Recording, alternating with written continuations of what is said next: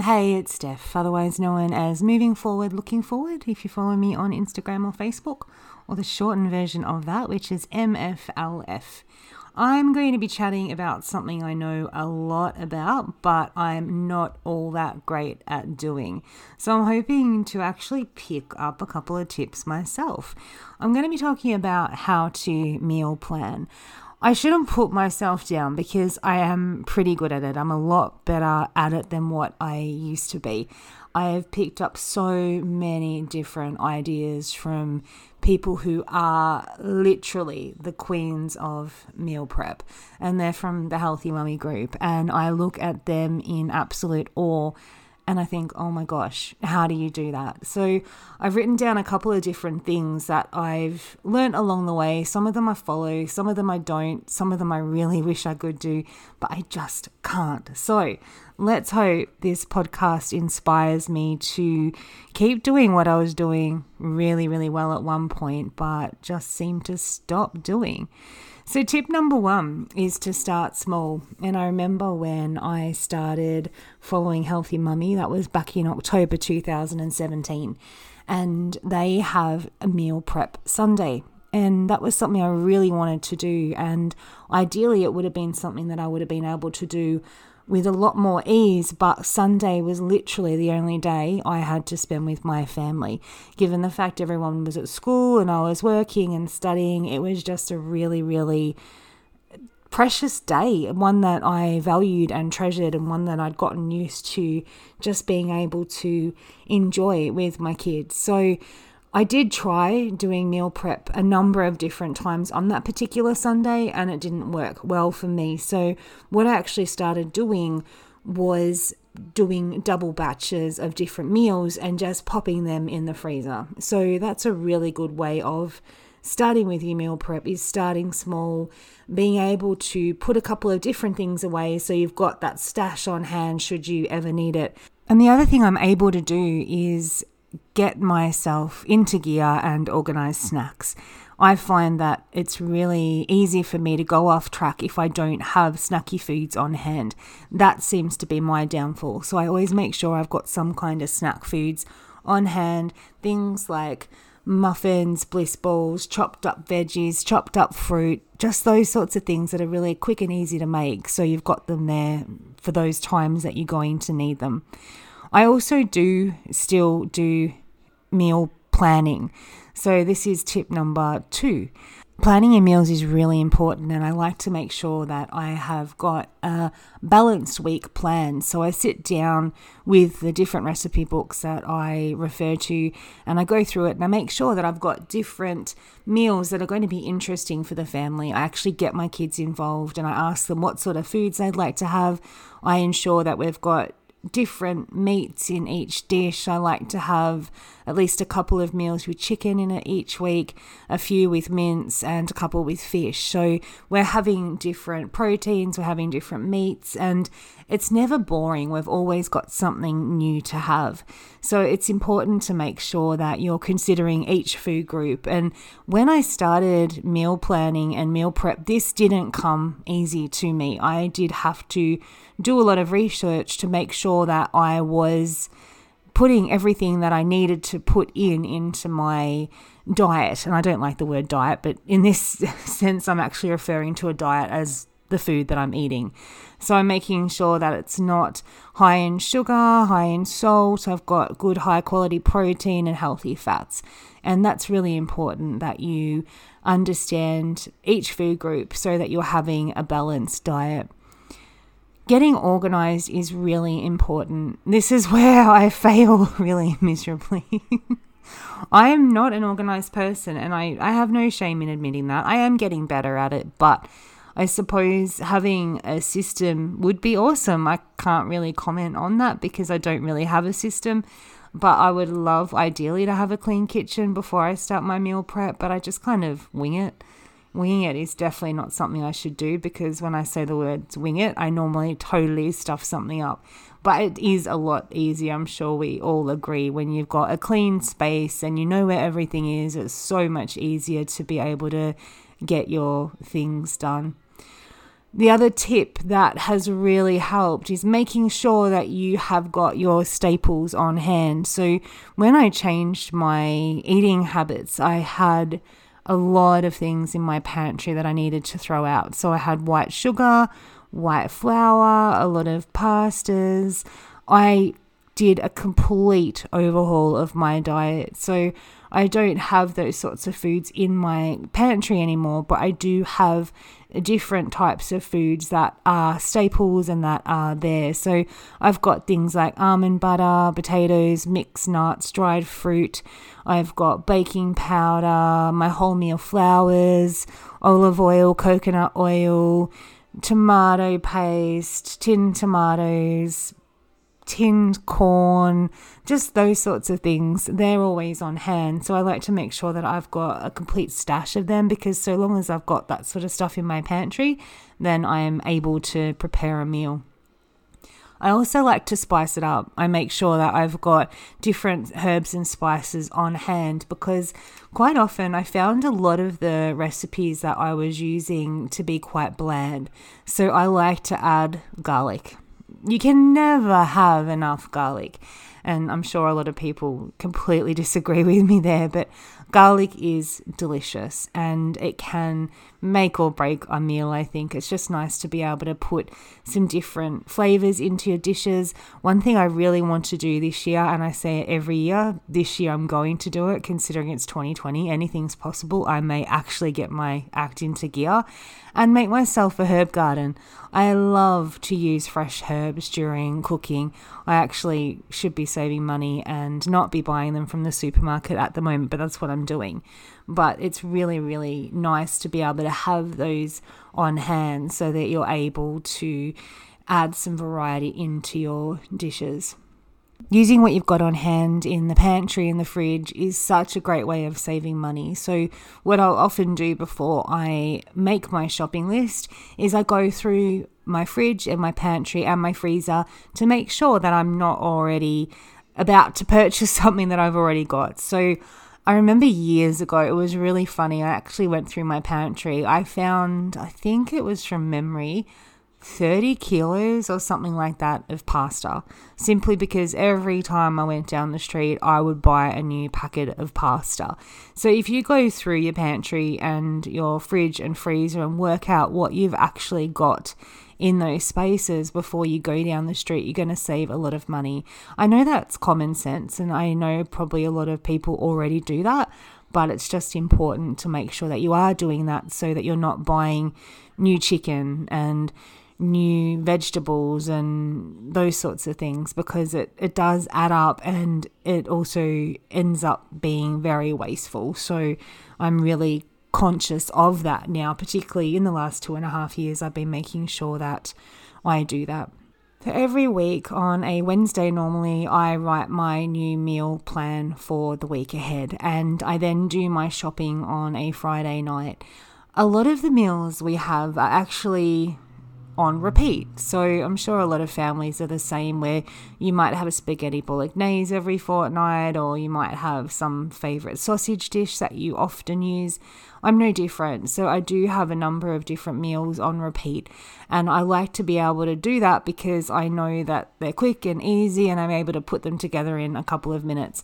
But I also make sure that when we do have new recipes, because I do like to try new things quite often so that we're always able to add to those meals that are on repeat, I like to print them out and put them aside. So actually having your recipes in a place where you know where they are and having them organized can be really helpful as well. So what I've got is three different folders. I've got one for snacks, I've got one for mains, and I've got one for desserts. And I can easily go to them and refer to them and get all the ingredients that I need and things like that. The other thing that I do is online shopping, which is really, really helpful. And given the fact we're in lockdown at the moment, on the date that I'm recording this, we're still in lockdown. Who knows what we're in by the time I release this podcast. But online shopping is a great way of saving money because you're not going to be impulse buying. It's also a really, really good way of staying organised and on track with what you're actually needing to buy for your recipes.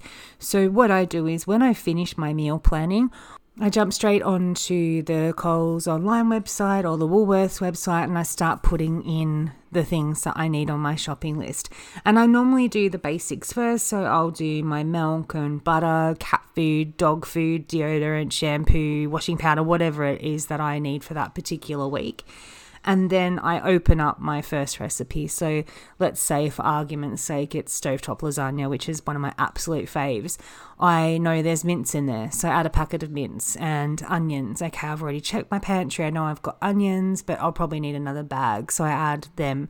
Zucchini, I know I need zucchini, so I'll add that. So I go through each ingredient from each recipe individually. And there's probably a quicker way of doing it, but that's the way that works for me.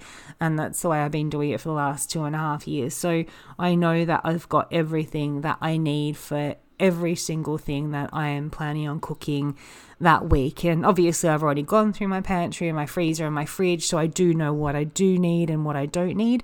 But it's definitely a good way of saving time and saving money, and it means that I don't have to go to the supermarket and see those things that are on special, because I can tell you now, when I go to the supermarket, literally the first thing that's in my face is the bakery. I like cheesy mite scrolls, I love donuts, I love the fruit scones, I love all the pastries, the cream cakes, the sponge cakes. They're all in my face the second I walk in through those gates. And they're really hard to say no to, especially when they're fresh and you can smell them the second you walk in. Like, this is honestly marketing at its best. They know that we're vulnerable and they know that we want these particular goods. I also find that when I am in there, I see chocolate. I don't need chocolate, but there's always chocolate on special at the end of the aisle near the milk, because they know I'm going to get the milk and they then think, hey, Steph wants chocolate. I know their marketing is not aimed specifically at me, but every time I go in there, I come out with ten things that I didn't need, and they're normally really unhealthy. And when I first changed my diet and my lifestyle, I didn't find it as hard to resist these things. But now that I'm a little bit more laid back and I'm a little bit more chilled, I definitely find it hard to actually say no to them. So rather than having to try and resist temptation, I like to avoid it altogether and do my online shopping. I'm sure I'd probably save a lot more money by going to Aldi. I don't have time for that. I do at the moment because of coronavirus, but I don't normally have time to do that. So by the time I have finished work and finished studying, picked up the kids from school, I, I just don't have time. So this is easier for me to do it this way. And again, I avoid having to do the impulse buying and having to resist the temptation of the items that I don't need. Have you seen how many good chocolate bars and chocolate varieties Aldi actually have? They've actually got more than what Coles do. The other thing that's a really good tip is to ask people for help. So there are so many people who know a lot more about this than what I do. And I have no problems in reaching out and asking them for help.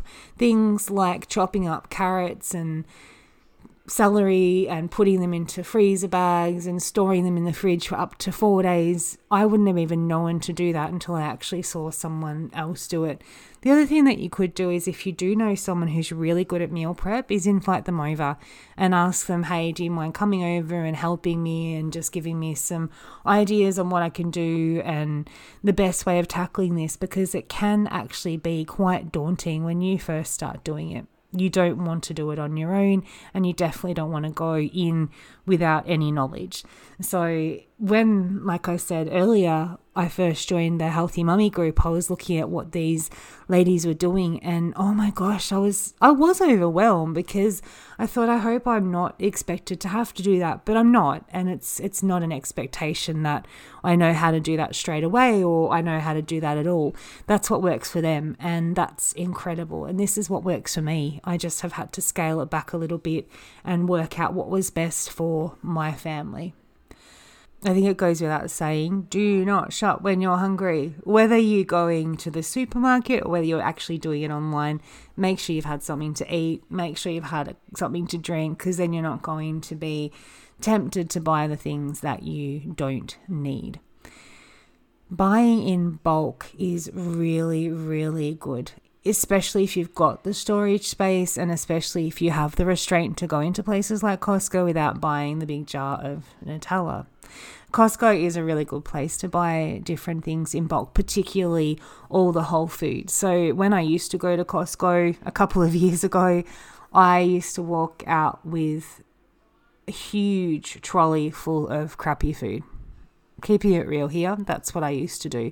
I would get cakes and strudels and white bread rolls and sandwiches and heaps of things that I don't need. When I go there now, I go in there with a purpose.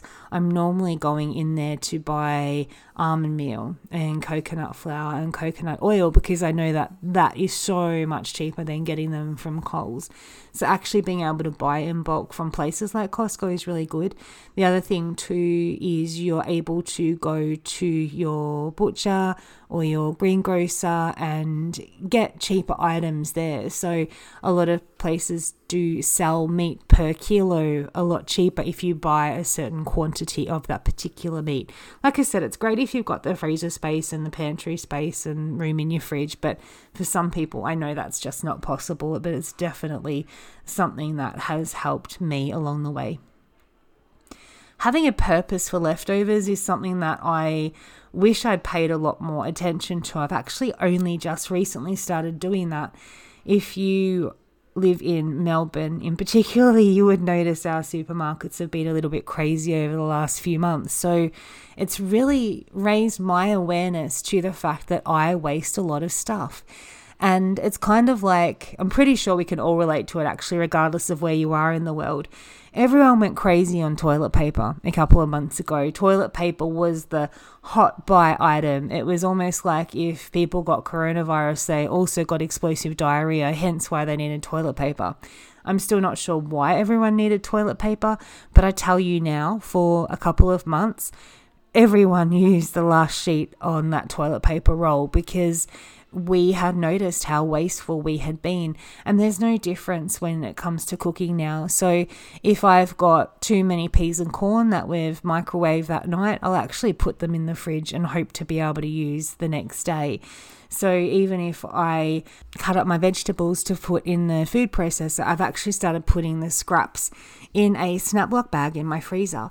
And I use these for stock. So when I'm cooking soups and things like that, if I need vegetables, I'm actually able to go into that bag in my freezer and use that for stock. And I know that's just a tiny little thing that I'm doing, but they're some of the things that I have started to do ever since the coronavirus struck, because I actually realized how how wasteful I am. Things like roast chickens, if you have that, you can also use the leftover chicken for tacos or soup or salad and things like that. So there's a lot of different options that are available to you. And this is actually something I need to do a little bit more research into because I'm not very good at it at all. I spoke earlier about making double batches of things, and that is such a good way of being able to put some things in your freezer for the nights that you're really, really busy.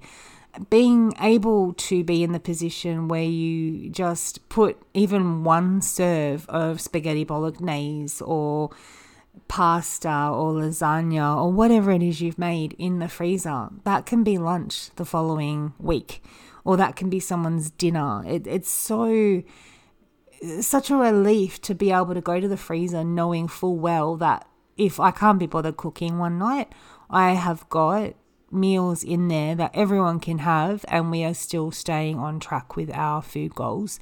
We're not perfect at all, but I know that when I've got a fully stocked freezer, I am closer to being perfect than what I would have been.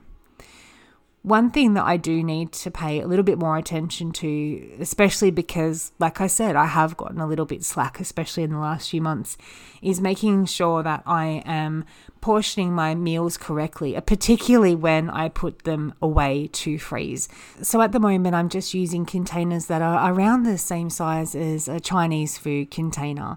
And quite often that's more than what we need. So what I really need to start doing is buying smaller containers to make sure that I've got smaller portions, because this is where I'm wanting to promote my weight loss and making sure that I am only eating the amount that I should actually be eating. The other thing that I'm finding really, really helpful is to be able to use my slow cooker. If you don't have one, I suggest you get one. They're not expensive. You can get them for twenty-five odd dollars thereabouts from Kmart or Big W. They are incredible. They are such a good tool to have on hand. You're able to make so many different healthy meals. And I know at nights, particularly when I've been working, I can't be bothered cooking anything. But if I know I've got something in the slow cooker, when I get home, all I have to do is chop up some veggies, and then I'm able to put a healthy meal on the table. The other thing as well is when you are using your slow cooker, if you wanted to, you're able to make some other meals as well. So even if you had your slow cooker going on your meal prep day, if that's your thing, then you can cook something in that, and then you can cook other things in other utensils. I also did invest in a fake Thermomix, and I call it that because it's not a real Thermomix, but it does the same kind of thing. I got it from Harrow Scarf, and what I'll do is I'll actually put up a link in it so you can have a look at it if it's something that interests you. I got it for around three hundred fifty dollars, and it is brilliant. I use it a couple of times a week, and it makes things so much quicker. So when I do have my days where I do want to do my meal prep, I'll often have my slow cooker going. I'll make two or three different types of meals in my Thermomix, and I'll also be using my stove. So it's just having those different appliances and different methods of cooking available to you, so that you're able to get more things done. I think starting meal prep is quite daunting, and it can be confusing, and it can sound like it's a lot of work, but it doesn't have to be. If you make it into something you actually enjoy doing, you're going to find it a lot easier to be able to achieve what you're wanting to do, and it's not always going to feel like a chore. So sometimes it's great to get the kids involved. Other times it's nice to have them out of the kitchen.